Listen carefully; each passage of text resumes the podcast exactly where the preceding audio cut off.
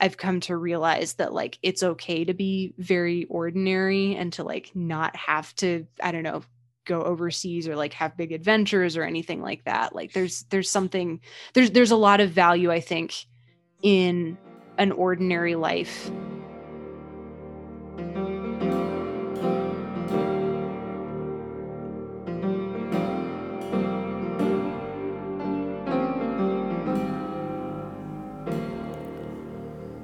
Hello, Internet. You are listening to Changed My Mind with Luke T. Harrington. This is my show where I talk to people who have changed their minds about big, important things. Um, I'm Luke T. Harrington, award winning novelist, uh, best selling humorist, and I, I guess now I can technically say award winning humorist as well, but that's just. Uh, that sounds weird if I tack it on to the end. Um, but yeah, it's true. Um, my uh, nonfiction book that came out last year, Murder Bears, Moonshine, and Mayhem, that uh, got an honorable mention nod from the people at Reader's Favorite, which is probably not all that impressive, but it's technically an award of sorts, I think. Um, so yeah, maybe check that check that out if you haven't. Um, someone thinks it's good. Anyway, um, yeah, once again, I've plugged it a thousand times on the show. I might as well plug it again. It's called Murder Bears, Moonshine, and Mayhem Strange Stories from the Bible to leave you amused, bemused, and hopefully informed. Um, published by a Christian publisher, but written with a general audience in mind. It is for anyone who wants to learn more about the Bible. Um, I took kind of a quasi academic approach to it, uh, citing you know contemporary scholarly sources along with the church fathers, the uh, rabbinic tradition. Um, so yeah, it's uh, you know, it's jokey, but it's also a, a serious take on an ancient book. Um, anyway, the conversation you're about to hear has nothing to do with any of that. Um, I talked to film critic Rachel Welch Larson. She's written for sites like Bright Wall Dark Room and Think Christian. And we talked about how she came around to accepting the fact that she will probably live in the Midwest for the rest of her life. Um, I know to some people that sounds like a fate worse than death, uh, but I'm living it. I'm living the nightmare right now. No, it's great. Um, but yeah, she has roots mainly in the Pacific, uh, Hawaii, Seattle, places like that. Um, never thought she would end up you know, in the middle of the plains. Uh, but here she is living in Chicago um, and pretty content with it. So it was actually a really interesting conversation. I enjoyed it. I think you're going to enjoy it. I'll let Sarah introduce herself, and I will see you on the other side.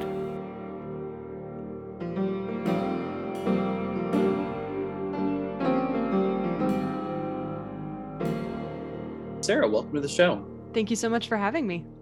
Sarah, of course, is a fairly distinguished writer on film, has written for Bright Wall Dark Room and Think Christian, just made her debut with RogerEbert.com, and is the author of Becoming Alien with a subtitle that I can't remember and even she can't remember. So, yeah, I'll, I'll have to see if I can remember it. Uh, the beginning and end of evil in science fiction's most idiosyncratic film franchise. I think I got that right. Yep. There it is. There it Wonderful. is. Yep. I don't know if you know anything about my bibliography. My most recent book was called Murder Bears, Moonshine, and Mayhem Strange Stories from the Bible to Leave You Amused, Bemused, and Hopefully Informed. So, I love it. That's great. You know? yeah. I mean, long, long subtitle club. Actually, my title was pretty long as well. Um, yeah, tell tell the people so. what they're getting right up front. I say we bring back all of those like 1600s book titles where like the entire title takes up the whole page. Takes up the whole page. Yeah. Mm-hmm. Um, oh, Moll Flanders is one one of those. Is like the whole plot of the book is in the title. You know. I love it. I'm here for it. In in which a young man goes on an adventure and meets up with something and like yeah yeah yep. Exactly exactly. So um anyway congratulations on debuting with uh, RogerEbert.com. Thank you. It was exciting. Yeah, exciting. got, and got the opportunity to write about uh, a Nicolas Cage movie, which is something that I never really expected to do. Um, I mean, who, who who among us doesn't want to be writing about Nicolas Cage all the time? I realized like as I was writing it that like, oh no, I should just be writing about Nicolas Cage. It's time to pivot away from science fiction. just go go Cage, go full Cage. It'll be great. So I'm curious. Um, did you see Pig? I Since we're did. talking about Nicolas Cage, and Yeah. what's the verdict on Pig? Loved Pig. That was actually the uh, the movie that I wrote about for Roger Okay. Ebert. Yeah, Okay. and uh, probably my favorite movie of the entire year so far. That's it's, it's so a really high bar. hmm I saw it and I did not get what I was supposed to like about it. Mm, mm. Like it, and I mean, part of it might have been that you know when you when you say this is a movie about Nicolas Cage trying to save his truffle pig, like the the entire internet is going to be like, well, this movie's going to be a hilarious thing, and it it's not that obviously. yeah, yeah. and it- Um, that's what I liked about it was that it completely subverted any expectations I had about it. Like I feel like it was sold as John Wick.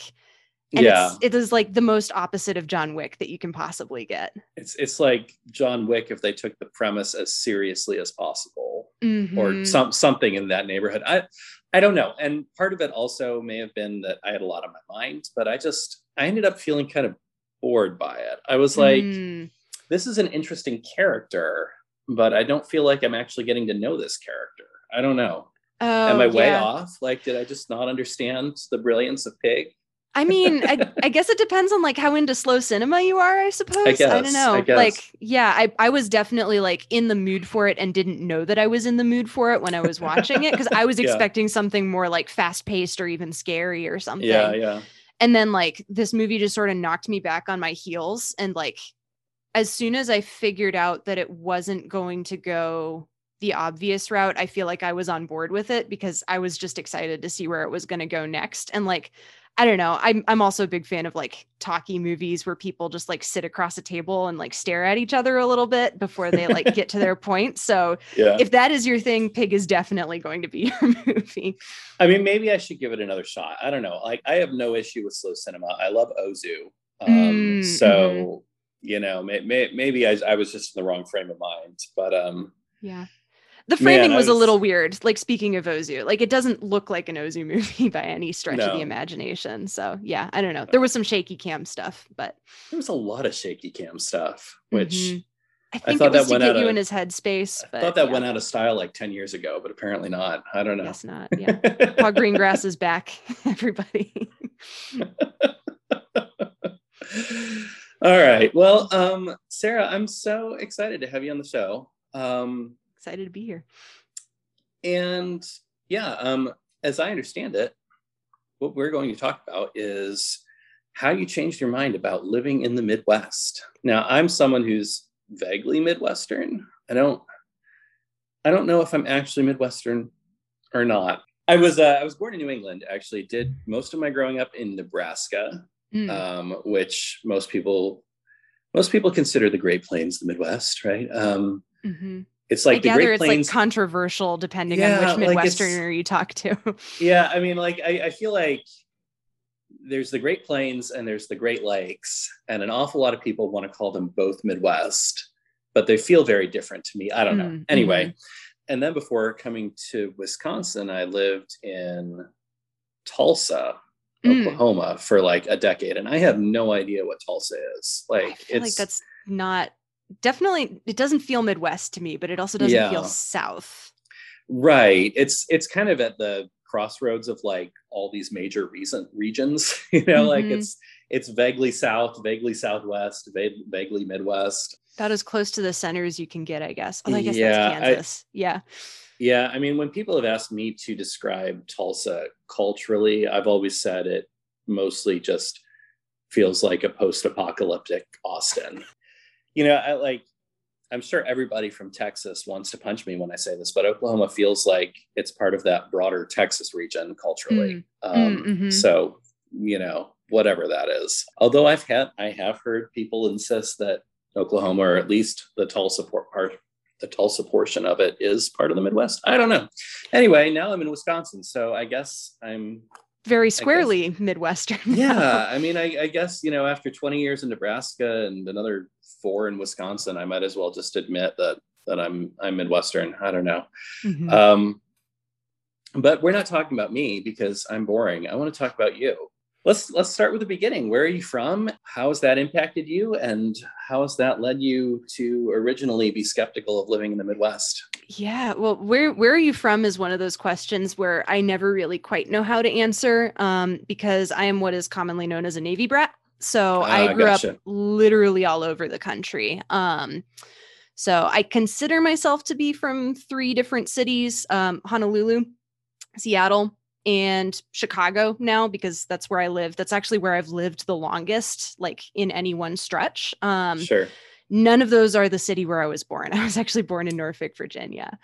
Um, so like literally all over the place, California, Rhode Island. Like I lived in Dallas for a summer. I've lived in Memphis. Like I have lived all over the United States. yeah, but I spent all of high school in Honolulu, which is why I feel comfortable calling that one of my hometowns. Someone's got to do it, I guess. I mean, who wouldn't want to live in Honolulu during their high school years? I mean, it was that's- pretty incredible. I learned how to drive on Ford Island. Um, you could see the Arizona Memorial from our house because we lived like on base. Yeah, yeah. And then um, went to school in Seattle because I needed to get about as far away as possible without like I guess like leave the state anyway without getting so far away that it was going to be I don't know across the country or something. When you're in Hawaii, everywhere is far. It's literally like a Oh, four for or sure. five hour flight to get anywhere. Um, so yeah, grew up grew up there, went to Seattle and I think at the point when I went to Seattle, like that was the first time that I had the opportunity to choose where to be from. And I already knew at that point that I loved being by like oceans and giant bodies of water and mountains like hawaii it's literally the two directions are mauka um, which is uh, towards the mountains and then makai which is towards the ocean Sure. um, so I knew that I wanted both of those in whatever environment I ended up in. Um, I didn't really want to be in California for reasons I can't even remember. Um, but I knew I knew that I wanted to go to college in Seattle in the Pacific Northwest. It was like the one main part of the country that I'd never been to before. So um, I actually uh, accepted an offer um, to go to my college sight unseen. Like I had never even visited the state at that point and when I was living in the Pacific Northwest, I mean, I fell in love with it instantly. Like pines and mountains and the Puget Sound and like the ocean and everything and just all of the lakes. And so one of the like most formative parts of being there was realizing like this is the environment that I love. Like this feels like it I don't know, vibrates on the same frequency that I do in some sort of a way. So I just I always sort of envisioned myself either living in the Pacific Northwest or living in some place like the Pacific Northwest. And I guess there's like another piece of background there too is that when I went to college, I went with the intent to get a degree in linguistics so that I could become a Bible translator. So I Hmm. was always expecting to go overseas at some point and end up somewhere like with a high language density that didn't have a ton of like languages that had already been translated um, at that point. And most of those are either in Papua New Guinea or Southeast Asia or in West Africa at this point in time. So I was always expecting to be near the ocean, like no matter where I ended up, I guess. Um, so it just felt like it was a strain, like, I don't know, it it felt normal to want to live by such a big body of water. And I couldn't really imagine myself living elsewhere, like anywhere else, really. You finished college in Seattle. Finished college in Seattle. Yeah. Then what? Had a gigantic identity crisis. I mean, we all do yeah. at the end of college, right? Like we I mean, definitely do. This one was pretty brutal because I realized my senior year of college, even before um, graduating, that like, oh no, wait, I don't want to be a missionary. I don't want to be a Bible translator. But I'd realized it after the deadline for most grad school applications had passed. So mm, um, at that point, I knew that I needed to take a year break and figure out like what else to do or to Mm. find a job. mhm. Um, there was also a shooting at my university literally like the day before what was supposed to be my last day of classes. Oh so yeah, so I was dealing with that. Um and uh, also a breakup and then also this like idea of wait a minute this thing that i've been working towards since i was 14 is suddenly not the thing that i want to do anymore so just like all of those all at once Mm. um, made that final year in Seattle kind of a really rough one. Um, And so I knew that I needed to get out and go somewhere else because I wasn't really sure like what to do or where to go and I figured like a change of scene was going to be ideal. And it's funny because because growing up in the military one of the things that my mom always said was like if you can give somebody directions without having to look at a map it's time to move and mm. i had already passed that milestone like years before that so i figured like it's time for a new start might as well like go and move somewhere so I, I got i did get into a grad program after one year off and it happened to be a, a one year master's program in chicago so hmm. i figured well I'm not I I didn't get into any linguistics PhD programs, which was what I had been gunning for. I might as well do this and see how it pans out and then maybe apply for for PhD programs later on down the line. Spoiler alert, academia is not for me. um, but that's how I ended up in anyone these days. Yeah, definitely. It's it's certainly not geared for anybody to succeed. It's it seems like. I mean, given given the astronomical cost that is still spiraling out of control and how unlikely it is to lead to employment. It's mm-hmm. like I don't know why anyone goes to higher education these days. yeah, and that's funny because like the program I was in was sold to me on like a this will make you a more like appealing candidate for PhD programs and the vast majority mm. of people who went through it nobody applied or didn't get in like it doesn't really give you much more than a very expensive piece of paper um so. so this was a this was a program in what now uh, this was a program in the humanities. It's one of those like MFA alternative programs. I still did right it in linguistics. Like I, I focus Got mostly it. in linguistics, but I also took a feminist sci-fi course because if you're in a one-year master's program, you might as well have fun while you're at it. Why not? Yeah. Yeah. So this is what brought you to the Midwest originally. Then was this master's program. I assume since this is what we're talking about, there was a hesitancy there about moving to the Midwest. Um, do you want to talk about that a little bit? Yeah. Um, I mean, I think my my stereotype of the Midwest, and this is completely unfair because again, I lived in Memphis for three and a half years when I was in high school, and that's not the Midwest, that's the Mid South. But like, I feel like I felt like so much of the Midwest was the area outside of Memphis, like a lot of flat hills and like either cotton or corn or soybeans or something. yeah. Um, very flat. Um, and I guess I had kind of a bias towards like flat land just because I liked mountains so much. I mean, um, it's boring. Let's be honest. I mean, what do what do you do with flat land? You you build I mean, fields for sports. Games. You definitely drive through it a lot. yeah, yeah, um, yeah. Which I have gotten pretty good at. Um, yeah, I I don't know. I I was hesitant about that. I was hesitant about moving away from a city culture that I feel like I got on a level that I hadn't really ever gotten in any of the other places I'd lived. Like Seattle, there's this thing called the Seattle freeze where like you talk to somebody and you act all friendly and then like you never speak to them again. um, you say you'll make plans and you say you'll get coffee. And then if the vibes are off, you just never have to talk to that person, uh, which was very much me in college. Um, so I had a lot of misgivings about like moving someplace where I didn't really understand the culture I'd never lived in a city as big as Chicago before. I'd been to I'd been to London, I'd been to a couple of other cities that were quite big and I'd felt very uncomfortable there. I'd felt mm. overwhelmed by just the number of people and like all of the options and the public transit and everything. Mm.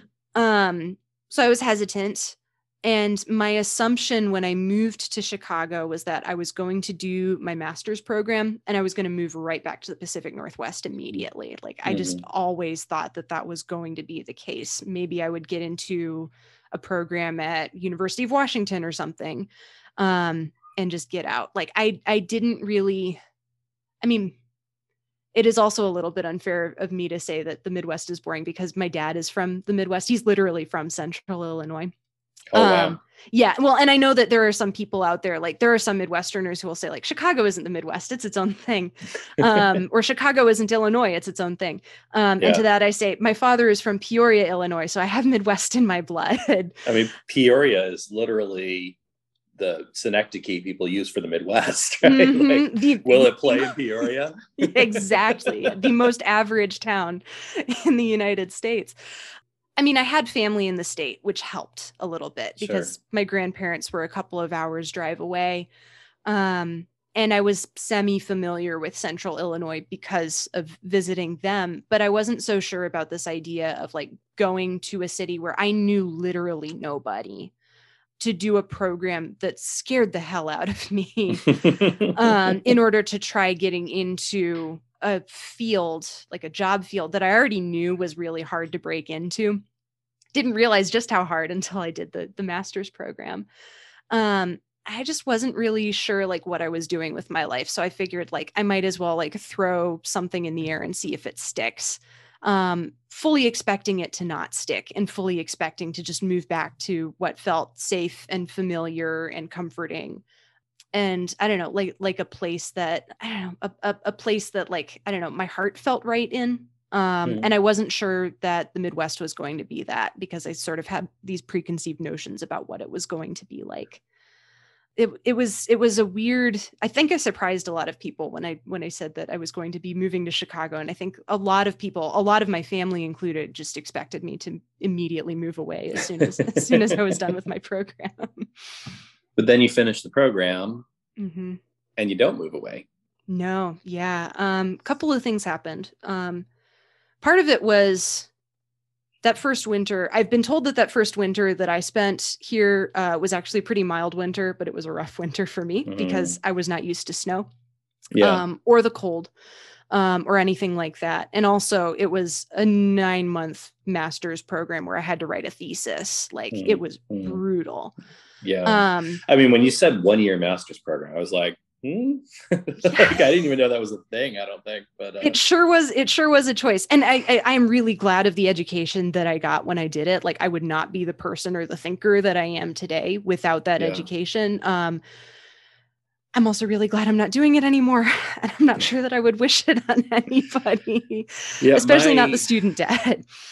Gosh, my wife did a, I think it was a 15 month bachelor's program was like like a BSN uh, nursing program, and that was that's incredible. You know, that was miserable for both of us. You know, like, making sure she got through that and didn't die was like a full time job in itself. Um, yeah. So Jeez. yeah, nine nine months for you said nine months for a mm. master's degree. That just sounds nine months. Yeah insane yeah. on the quarter system so like 10 week quarter yeah yeah. Yeah no september to june um so how many hours at a time was that then every 10 weeks? Oh gosh um i think i was taking the equivalent of like 15 to 18 credit hours wow. um, yeah which was i mean i was used to that. My undergrad was on the quarter system and i had about the sure. same course load but it was still pretty intense but if it's master's level material i mean that's another so much reading. Like i thought i was a good student before i came to uh, my master's program. And then i realized i was just good at taking tests and i had not really learned how to study.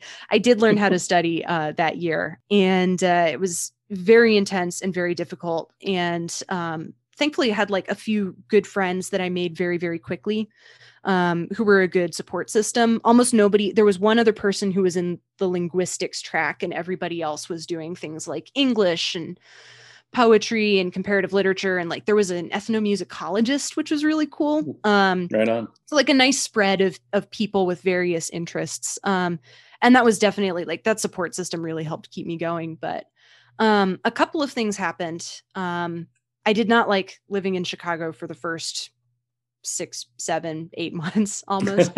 um, but a couple of things happened. And the first one was that spring came around. Um, mm. And I actually like, I can remember the moment where it happened because I was crossing. Um, there's this uh, section uh, called the Midway um, near the campus, where like you just walk across like a grassy area, and it feels like a wind tunnel during the winter. So I was walking from campus to my apartment, and I was used to being just freezing cold. Mm. Um, and I was walking across the Midway uh, one day, and the breeze was warm, mm. and like I had a moment where I was like, "Well, shoot, like I'm actually going to make it through the winter. And like, I hadn't known that it was a question at that point. Yeah, yeah. And like, um, but winter ended and spring came, which was really nice. Um, Uh, and then also I fell in love, uh, which is definitely like a good way to convince someone to stay anywhere. I think. Yeah, yeah. Um, yeah, I met my husband. Um, he was doing a grad program at a different school, um, actually on the other side of the city. So we were like a three train romance for a hot minute. Yeah, I don't know. Summer in Chicago, like when you've just fallen in love, is like incredible. Like it's it's mm. one of the best experiences in the world. I think. Um, so after after I met him and after like I graduated, I hadn't really planned for any career or anything like no mm-hmm. job prospects by the time that I graduated. So I'd, I'd, landed an internship that did not pay the bills. Um, but I knew that I wanted to stick around at least for a little while and like see where this relationship was going. Um, and then also I discovered Chicago in summer is just amazing. Like you can mm. bike places and you can mm-hmm. go and see people and there are like there's these food fairs and like all sorts of things. There's this literature fair that they do in Printers Row, which isn't too far from where I live. And like you can go and just like look at all of the used books that everybody is selling for like literally city blocks. Mm-hmm. Um, and just realizing how much more there was to the world outside of grad school mm. um, was really, really helpful. And it helped that um, my now husband, um, also wasn't from Chicago. So we were able to explore the city a little bit together as well. Um, like we would meet in the middle and we would walk around. One date we met at a pizza place and then got kicked out because we were spending way too much time in there just talking to each other and like not eating pizza. and then we literally walked around the entire loop, like the entire downtown area. Like we walked all the way to the lake and then we walked up the lake to the Chicago River and then we walked and looped back all the way mm. around to the Chicago River back down to our respective train stops. Um, which was incredible. Like great way to see the city. well. yeah, yeah. Yeah. Yeah, gosh. Um living in Madison, you know, I'm two hours ish north of Chicago, and there is always a time every year in, you know, late March, early April when you are absolutely convinced you will never ever be warm again you know yes. yeah but then it gets to like mid-may and it suddenly it feels amazing and you're like i never want to leave this place like oh yeah the day when like the weatherproofing comes off the windows like when you can take all that plastic yeah. wrap off greatest day of my life every single year. It's it's amazing. And every year like i don't know i feel like for a stretch of winter i decide like actually i hate it here. I don't want i don't want to be here anymore. i mean there's always that time from like it's awful know, late Jan- well it's it's like i'm far from the first person to comment on the absurdity of this right? But like the winter solstice is it fall, usually falls 20th 21st 22nd right mm-hmm. and so there's three months of winter and like the one big winter celebration, of course, is Christmas, which is like right two, three there. days into winter. Yeah. And then it's over. And then there's like three more months of winter. it's like And you have to deal with February. Like the only good thing about February is that it's the shortest month of the year. Yeah. yeah. Man, yeah. The winter winter's brutal. Um, but summer, I don't know, keeps me keeps me here at least for now. It absolutely makes it worth it.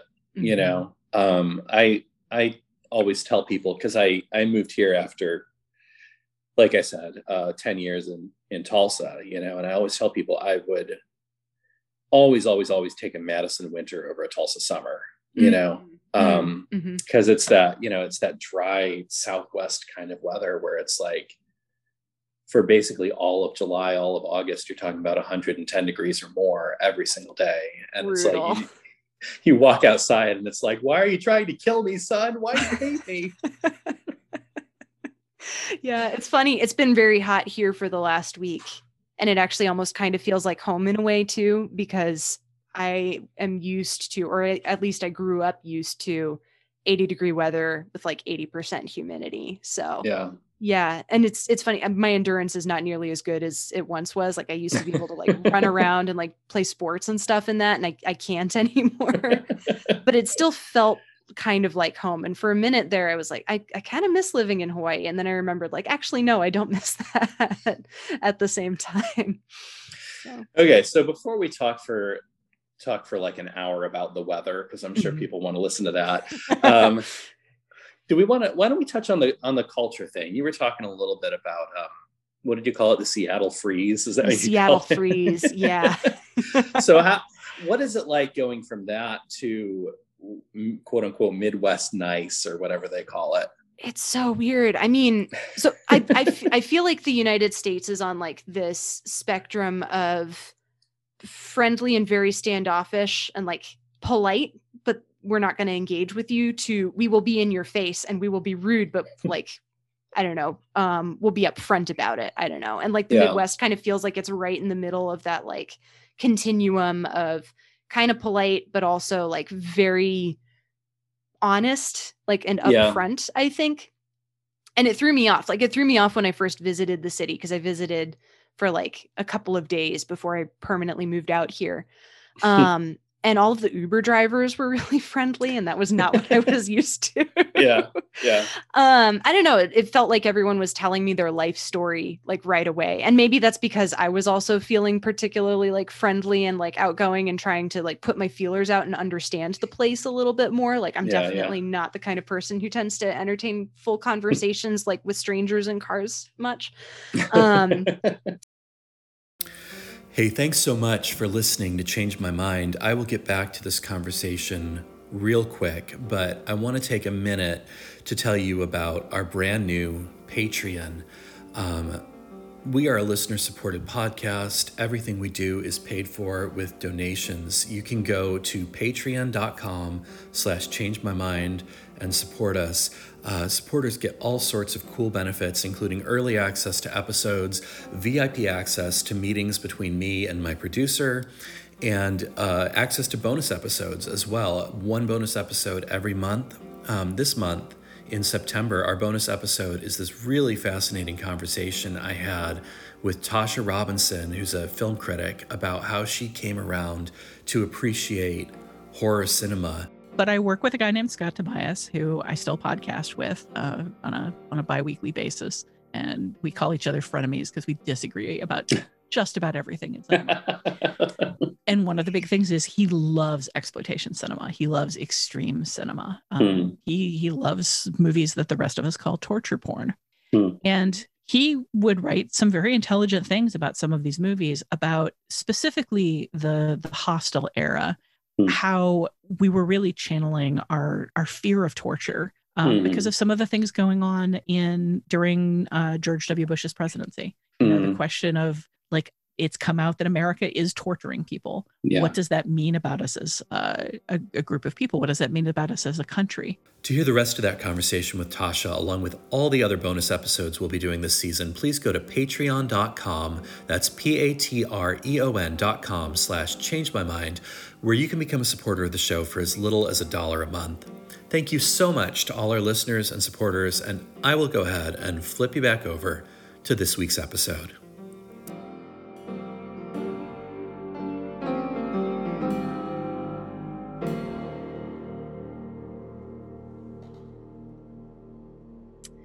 But it was a bit of a i don't know like seattle is like a tech city and chicago mm-hmm. still feels very blue collar in a way yeah. like you mm-hmm. you have the business uh, district like downtown and of course it's also like a huge theater town um but chicago feels a little bit more willing to like roll up its sleeves i guess than mm-hmm. than seattle mm-hmm. does um and to like well there's not a lot of there's not a lot of uh, high tech industry in Chicago, right? Like it's it's very much like packaged goods and that sort of thing. Yeah, I mean we've got like Boeing, I guess, um, but yeah, mm-hmm. still still a very different um, a, a, different environment, and like still also a major shipping hub as as well too. Like I mm-hmm, literally live sure. on top of some train tracks, and I can see the freight trains go by every single day.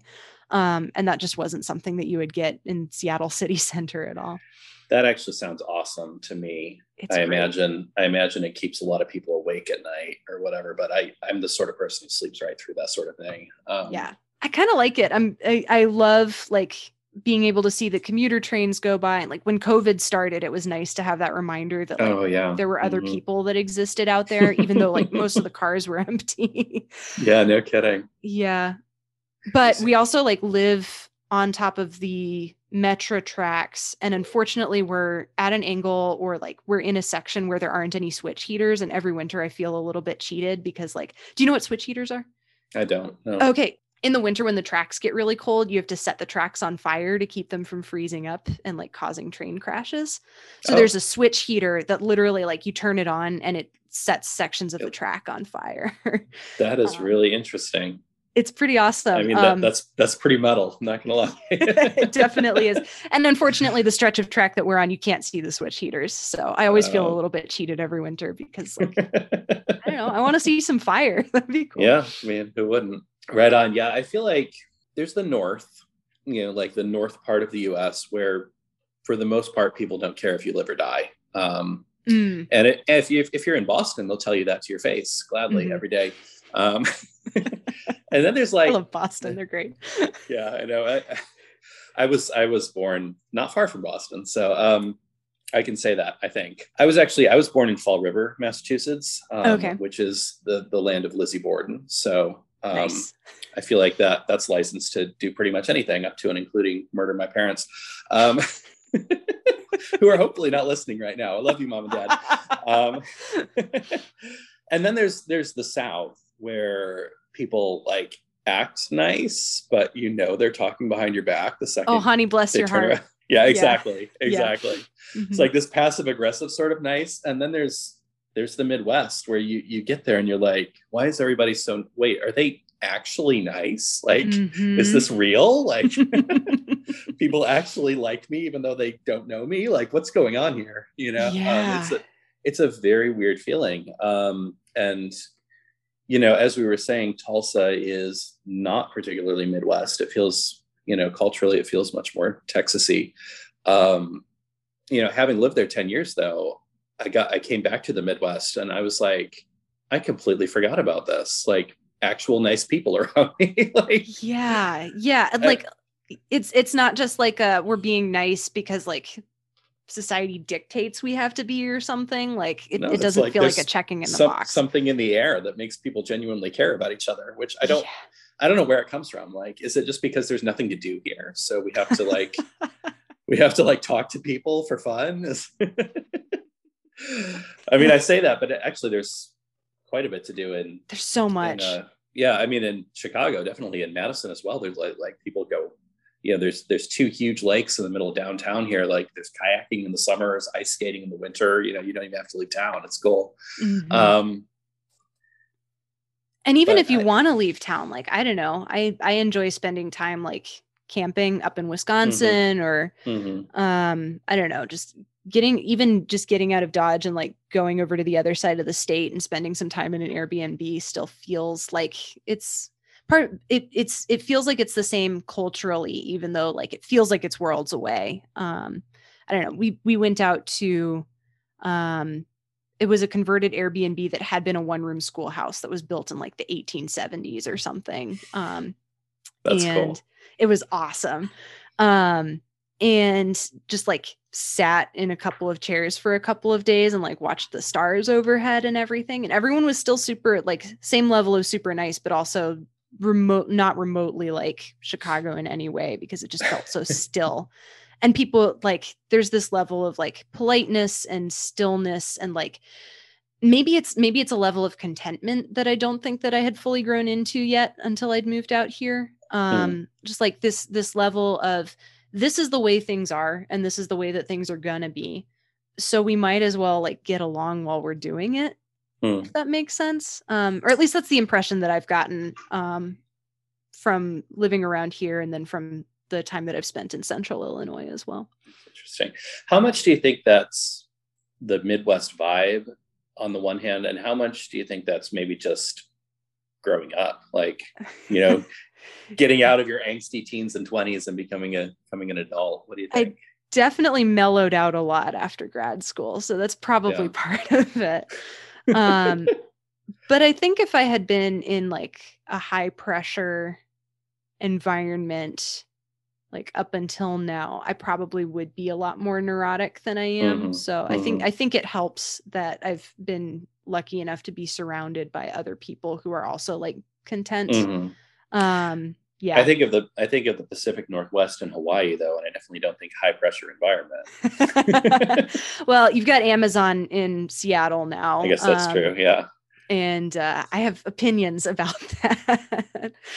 um, and then yeah, I don't know. Hawaii is interesting because I came to it as an outsider, military family, also um, very white. So haole uh, is the word for it. Um, Mhm. and it was a great, again, great place to grow up. I feel deeply uncomfortable um, with the idea of like moving back there again, just because of the level of like colonialism that it took to Sure. get us to this point. Um, like I mean, there's We- an argument to be made that that's true of all of the U.S. literally all of the US. Yeah, for sure. Um, yeah, yeah, yeah. Um, but I think culturally, Hawaii is a little bit like Hawaii is less white, I think, than a lot of the other Mhm. parts of the US, at least that I've lived in. Um, and there are parts of the state where it's it's very like abundantly clear, like, no, you stole our land and like Mhm. shouldn't have like you were wrong to do so and it's they're it's absolutely true um i don't know i think i was a little bit more aware of it there than i was anywhere else in the states and again that's probably also partly just where i've lived elsewhere around Mhm. here too Mhm. Let me ask you this: How do you deal with the lack of mountains and ocean? I mean, is is Lake Michigan uh, or Michigan, right? I Yeah, always- it's Lake I always mix Michigan. up my Great Lakes. It's the same lake with we're near here. Um, is Lake Michigan a, a good substitute for an ocean, or it's close enough um it's close enough it's freshwater uh which feels weird um yeah, it's i mean it's still like occasionally it, the lake smells like the lake and that's a very unique smell yeah? um i kind of miss I'm not. like I'm not crazy about the freshwater smell, honestly. Like I'm. I, I like the smell of the ocean. I'm not crazy about the smell of lakes. it took some getting used to. So I think part of the part of the reason why I like it is because there's a little bit of novelty there. Hmm, Um, mhm. It also helps that I can't see to the other side, so that's like about as close to an Yeah. inland sea as I'm gonna get. Um, I do miss being able to like just jump in the water whenever you want. Like you can't really do Mhm. that in the Pacific Northwest because it's as cold there as it is here. But lake's close, still not quite the same. Mountains, I miss something fierce. Um, Mhm, mhm. and even just like driving up north to Wisconsin, like I feel like once you cross the border and like the hills start to roll again, yeah, I realize yeah, like, oh no, wait, I missed this. And this isn't even mountains. yeah. Um, so I don't know. I try to make a point of getting out of town and, and out of state as much as I can in order to be able to go see more Mm. mountains. Like when we Mm. when we went on our honeymoon, we went to Glacier National Park and, and went Mhm. hiking. Um I do okay with it though, and I think maybe the tall buildings help a little bit because it doesn't quite Sure. feel like the sky is so big. Hmm. I have a sneaking suspicion that depending on like wherever we end up next, because we're thinking about buying a house at some point in the near-ish future. Um, depending on how many other like buildings or trees are around, I might have a harder time with that. Um, for whatever reason, like big open sky and flat land leaves me feeling almost exposed, I guess. And like one of the Mhm. best parts Mhm. about living in Seattle was that it was like living inside a bowl. Like you have mountains on both sides and then there's water at the bottom. And that just feels more secure to me for whatever reason. And then also, I guess, the knowledge that like you drive for 20 minutes and you're out of the city and you're in the middle of nature and like, there's nobody else right. around. Yeah. Yeah, I mean, there's definitely something to be said psychologically for what topography does. You know, like Mhm. it's it's like if there are big hills around, it's like there could always be something interesting over the next hill. You know, Mhm. um, at least that's how I think about it. You know, if, if if you're in a flat space, you're like, well, I can see for miles, and there's nothing. It's corn. Yeah. That's And that's soybeans. depressing. Yeah. Yeah, it's funny though, because like now every time I leave the city, like I drive a little ways, get out of like the Chicagoland area, like get past all of the there's there's these like restore hair billboards all around here like Urlacher from from the Bears. Um, once you get past those billboards and like get out of the city a little bit, like I always catch myself thinking, "Well, this is genuinely beautiful. And it always surprises me because I never expected to be struck by how beautiful the Midwest like actually is. Um and maybe maybe it's because like I've finally been able to accept the fact that like I don't know there's there is an inherent beauty to like rows and rows of, corn or something or Mhm, or mhm. like of of trees that like just look ordinary. I don't know. Like I I I grew up thinking that like the best possible topography would have to be either pines or like tropical flowers or something. Mm-hmm. And I I was thinking, I guess maybe I'd internalized somehow that like oaks are just inherently not interesting because they're ordinary trees or something. yeah. Like you look at it and it's still, I don't know, it's still it's there. It's gorgeous. It's Mhm. Just something that I think I took for granted for a really long time. Mhm. Um, and now that I've come to realize that like it's okay to be very ordinary and to like not have to, I don't know, go overseas or like have big adventures or anything like that. Like there's there's something there's there's a lot of value I think in an ordinary life that doesn't really have like a lot of flash to it. Like there Hmm.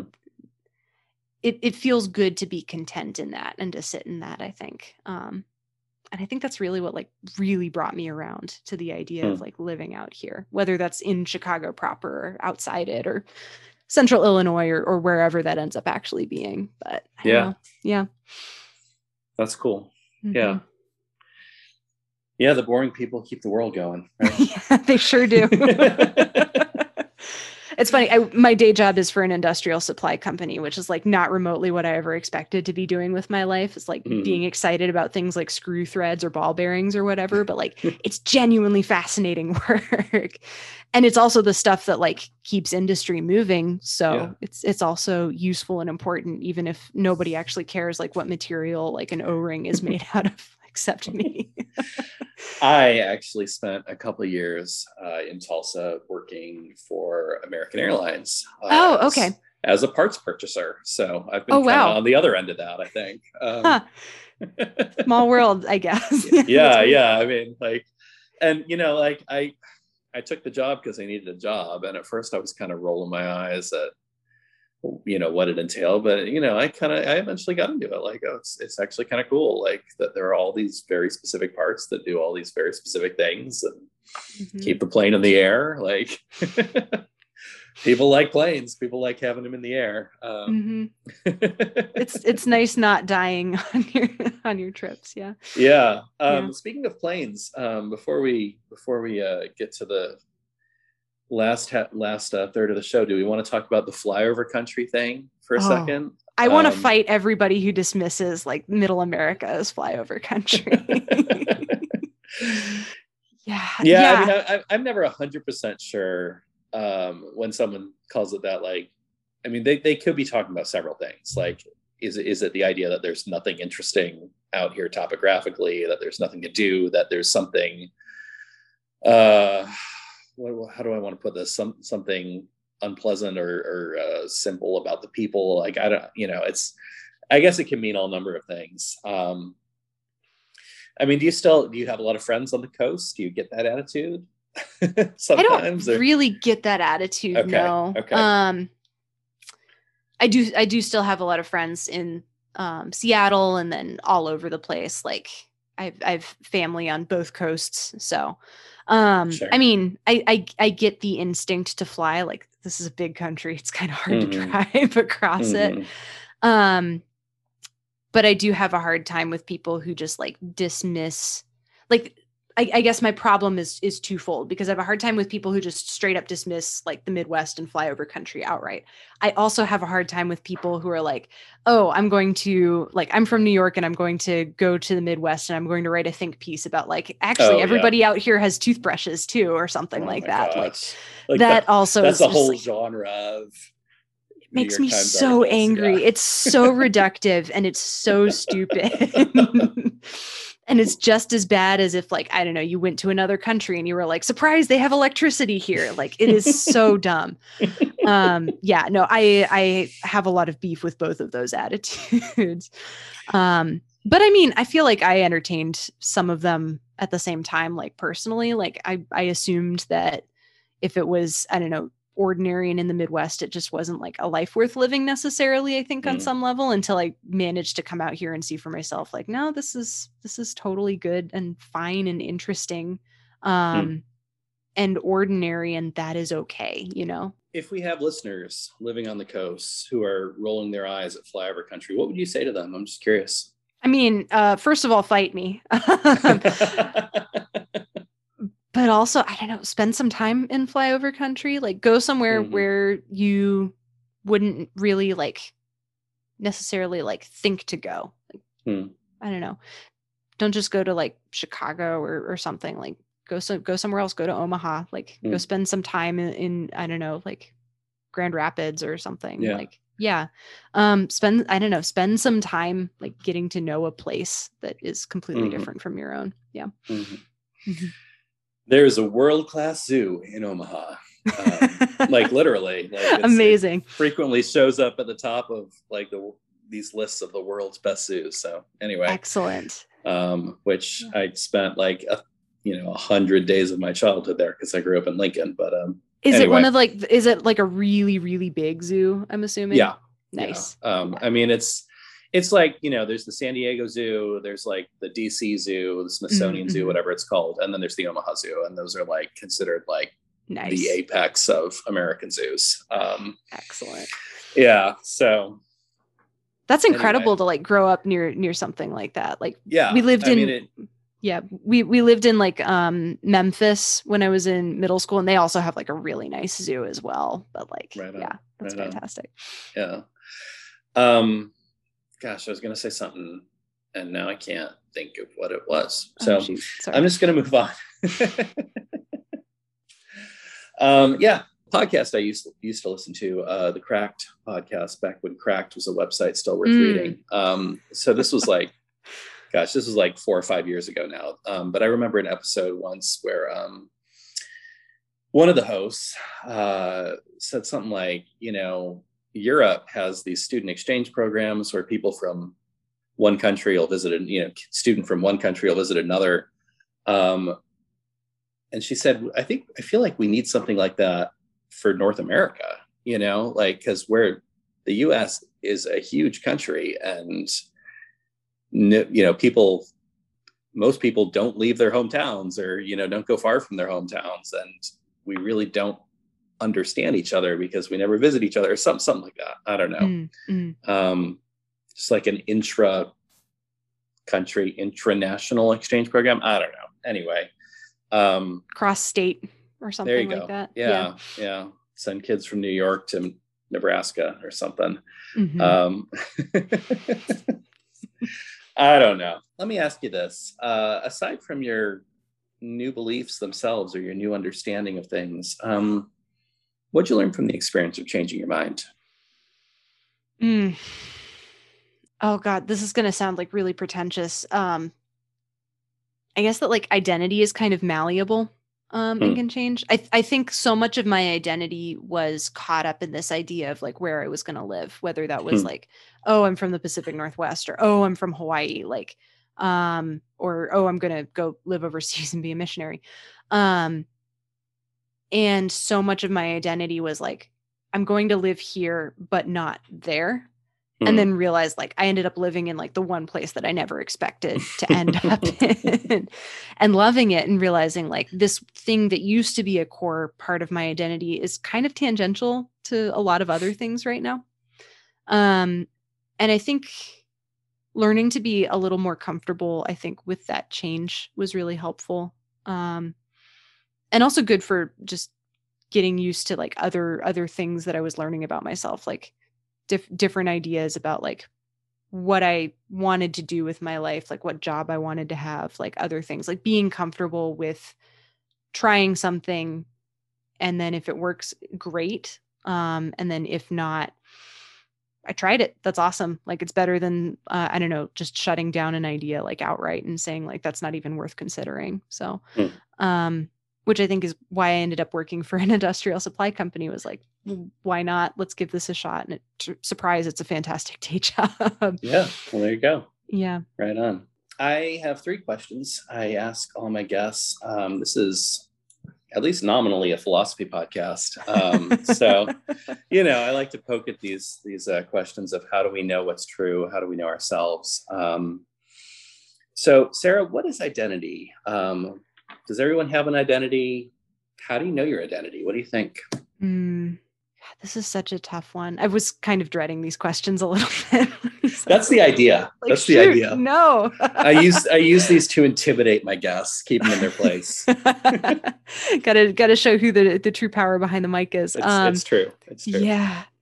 Yeah, um identity is an interesting one because I'm not entirely sure like I I think I I just mentioned that it's kind of a malleable thing, but it's also something that you can't really ever fully like know or understand. Like I will never fully know the people around me in the way that they know themselves. And at the same time, they will never know me the way that I know myself. Mhm. Um and I don't know, it it feels like it's this thing where like it is a distinct thing. Everyone has one.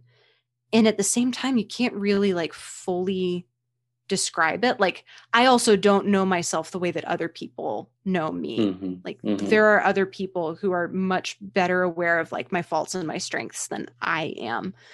Um so it kind of feels like something where like no one person is ever going to fully understand or know another person's identity or even fully their own. It's just something that you're going to get asymptotically closer to, I think, as as you Hmm. grow and change as a person. Cool. Yeah. Anytime you can work in mathematical concepts, I'm on board. Um, Which is funny because I'm not remotely a mathematician. I just like the word asymptotically. it's it's a great word. It's a great word. I used to I used to teach high school math back in the Oh, day. awesome. so- yeah. yeah, Yeah. yeah. my Um, my one uh, subject that I was not very good at, which is why I did linguistics and humanities. oh man, I um I double majored in English and film studies in college and mi- minored in math um, and ended up I Covered all for- those bases. That's yeah, awesome. I, I taught for several years and kept going back and forth between English and math, depending on what the district I was with needed. Anyway, um, that's a whole other story. That's awesome. um. Yeah. Yeah.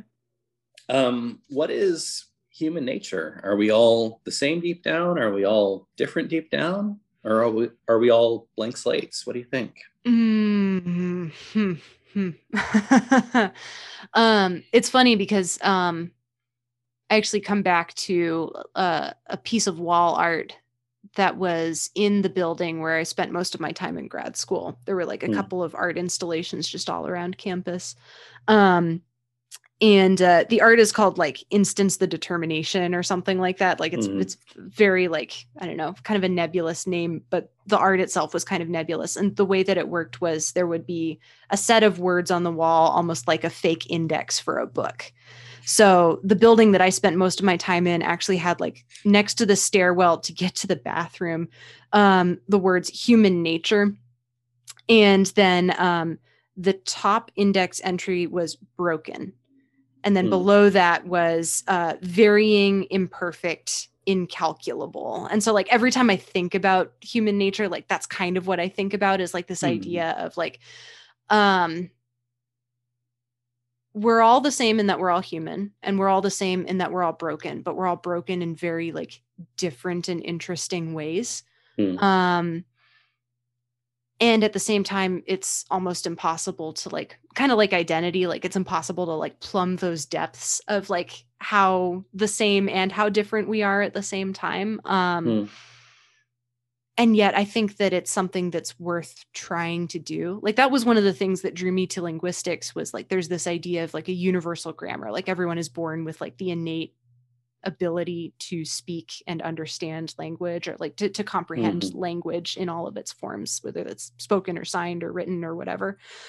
Um and it's something that i don't think we're ever going to be able to fully map out but i don't think that means it's not worth doing. I think like that means that it's it's almost more worth doing because we're never going to get there but we can get close or we can get closer it's it's, it's all back to the asymptote again I guess. Let's see if you can work it into the third question. oh Um, man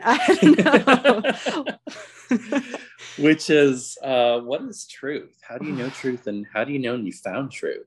Mm, i don't know um hmm. And I'm sure I'm sure you have an interesting perspective on this as someone who gave up on being a missionary. yeah Which we don't have to talk about that if you don't want. But uh, Oh boy, yeah. I mean, so I I do still identify like as a Christian, um, mm, but I'm not evangelical anymore. mhm. Um, and I think a lot of that does have to do in part with well, part of part of it has to do with my views on colonialism, um, but also uh, it has to do with my views on understanding truth um, and how you can't really impose your own views of what is true and right in the world on somebody else, especially if they're not receptive to it. Um, I do think that there are a few things that like are definitely true, like the sky is blue. but I can't also say for sure that the blue that I see is the same blue that you see. Mm-hmm. Um, and I don't think that it's my place to define that necessarily. Um, yeah. It's just my place to try to understand as best I can, like what the truth is, and then live that out. Mm-hmm. Um, ideally in a way that does not harm other people, but does good for them. Um, mm yeah so I, I, I think that truth is something where like i guess kind of like identity although i don't think i can i can work the asymptote into it so we'll be two for three on this one it's it's this idea of like truth is something that like is shifting and i think crucially it's something that is always growing like there are more things that are true every single day maybe hmm. um rather than like more, more stuff things. happens or yeah that's kind of how i view it like time is some like I, I i like think the idea of thinking of time as like being kind of like a fractal with like different possibilities like mm-hmm, stretching mm-hmm. out from every mm-hmm. single of every single thing that we do um and so the opportunity i think for truth and goodness grows and grows as time goes on is, is the mm. way that i see it yeah color is a weird one you talk yeah. about the sky being blue it's like well we can we can definitely pinpoint the wavelength of the light coming out of the sky, but um, but who's to say? Yeah. Yeah, but I mean, we we can never know for sure whether we see colors the same way, uh, yeah. which is which is weird to think I, about. I had I mean, an ex who was colorblind, so well, there you go. Then there was yeah. a lot of time spent like just comparing, like um, I think he was red green colorblind, mm-hmm. so like he would talk about how like trees looked silver instead of like mm-hmm. green or something like that. Yeah. So I think about that a lot. Yeah. Yeah. Well, and there are there's there is a tiny sliver of the human population who um, I believe they're referred to as tetrachromats, where they can actually see four wavelengths of light instead of Whoa. the normal three that most people see. So oh, that's so cool. so I don't think they could even describe what they see to the rest of us, because um, mm. they can see colors that we can't even imagine. So yeah, yeah, I don't know. Um, yeah, it's kind of kind of weird to think like the wavelengths of light are real, but color is kind of this illusion created by your brain. So mm-hmm. I don't know. And if that's the case, like what else out there yeah, might or might sure. not be, you know? Yeah. For sure. For mm-hmm. sure. Um yeah. I guess I guess there's as good a place to end as any. I mean, for the people who are listening stone that right now they're like, whoa. But um, um yeah, Sarah, uh thank you so much for coming on the show. Yeah, it's thank you so much for having me. This is great. Yeah, before we um, wrap up, do you want to tell people where they can find you, where they can find your work? Yeah, um, so I am all over the internet, but especially on Twitter, unfortunately, um, under the handle uh, is Dodgy anybody Boffin. on Twitter? Is anybody on Twitter who's glad to be there? I, I mean, it's a dumpster fire, but it's my dumpster fire. just like Chicago, right? Yeah, exactly. yeah, no, I do genuinely. I think every every single writing project I've ever gotten, I got through Twitter, which is kind of wild yeah. to think about. So, like, I mean, it. Whatever else you say about it, it is a great website for networking. It really mm-hmm. is. You know, it is. Yeah, um, and also like far better than LinkedIn. Agreed. Yeah, nothing. I don't think I've ever had anything good come out of LinkedIn actually. No. But on Twitter, like you get networking opportunities and you get like mo- the most cursed memes and things like yeah. that. And like, where else on the planet can you get both of those? I'm here for it's, it. It's great. It's yeah. really great. So yeah, yeah, I'm I am on Twitter uh, under the handle Dodgy Boffin. That's D O D G Y B O F F I N, all one word. Um, and if you like shouting about I don't know truth and identity and science fiction and androids, like come hit me up because I'm all about that. And uh, that's also where um, I tend to tweet out things like the things that I've written. Um, and occasionally you can hear me yell about the alien movies as well, um, since I wrote that book. right on. Mm-hmm. Well, this has been Change My Mind with Luke T. Harrington. I'm Luke T. Harrington. you can find me on Twitter at Luke T. Harrington or at my website, luketharrington.com. And I'll see you next time.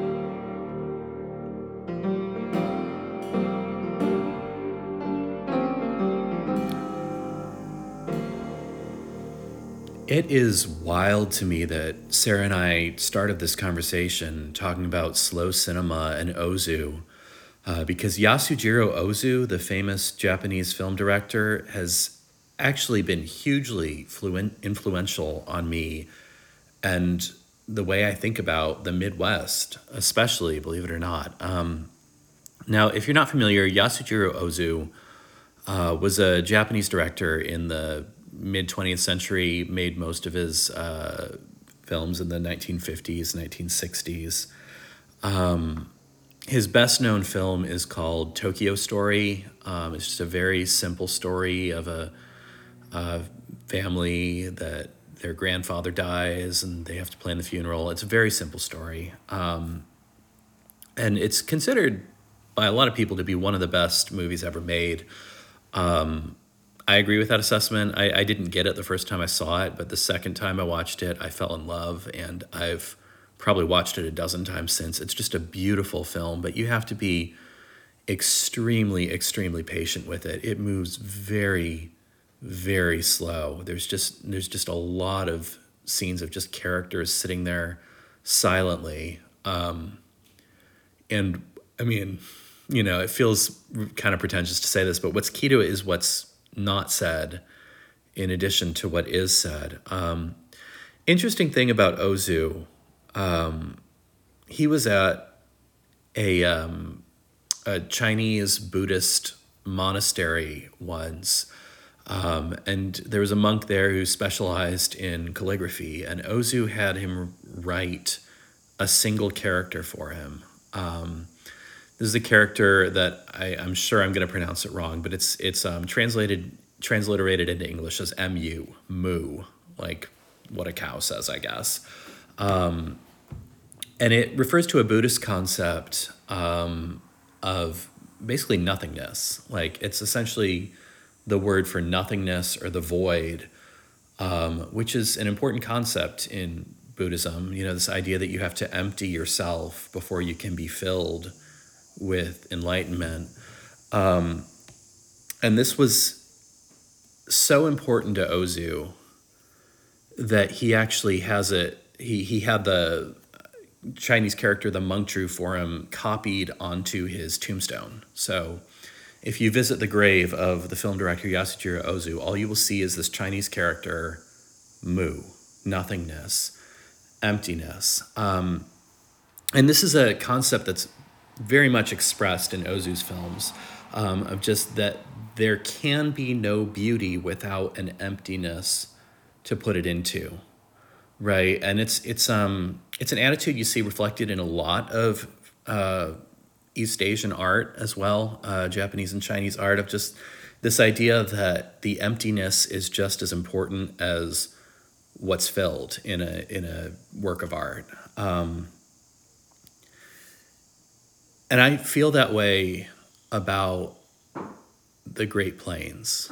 You know, um, a lot of people come to a lot of the Midwest where it's flat and empty, and they say this is boring. There's no mountains, there's no ocean, there's no whatever. But it is the emptiness that gives what's full meaning, right? The whole world cannot be mountains, and if it were, it would be boring. You know, the whole world cannot be oceans or buttes or volcanoes or whatever else. Like there is a real beauty in these empty spaces that wait to be filled. Um, and I don't know if Ozu would agree with that assessment. He might be rolling in his virtually unmarked grave right now. I don't know. Um, but that's just something that's an idea i encountered uh, um, that just really struck me and changed how i think about things um, and maybe it'll change how you think about things i don't know but that's it for this week um, i want to thank Sarah for coming on the show. It was really a great joy talking to her. Um, if you like what I'm doing and you want to support the show, um, we have a Patreon now. I talked about it in the break. Um, it is a really excellent Patreon. It, for um, $3 a month, you get every episode early. For $5 a month, you get bonus episodes every month. Um, and these are full episodes, uh, you know, full interviews with really interesting people. There's one up already. It's an interview with film critic Tasha Robinson about how she learned to appreciate horror cinema. That was a really fascinating conversation. Um, so yeah, check it out. You can support the show for as little as a dollar a month. Um, that's at Patreon, P-A-T-R-E-O-N dot com slash change my mind. Um, if you don't want to throw money at me, which I mean, obviously you do, but if you don't, you can help out by just giving a rating to the show on Apple Podcasts or wherever else. Keeps the algorithms going, helps people see it. Uh, but either way, I will see you in a couple of weeks for a conversation with uh, horror novelist John Langan, um, which I'm really excited about. We had a really interesting talk. So I'll see you then. Change My Mind is executive produced by Blake Collier. It's edited by Jonathan Clausen, and it's presented by Raven Creek Social Club. I'm Luke T. Harrington. Thank you for listening to Change My Mind, and please don't be afraid to change your mind.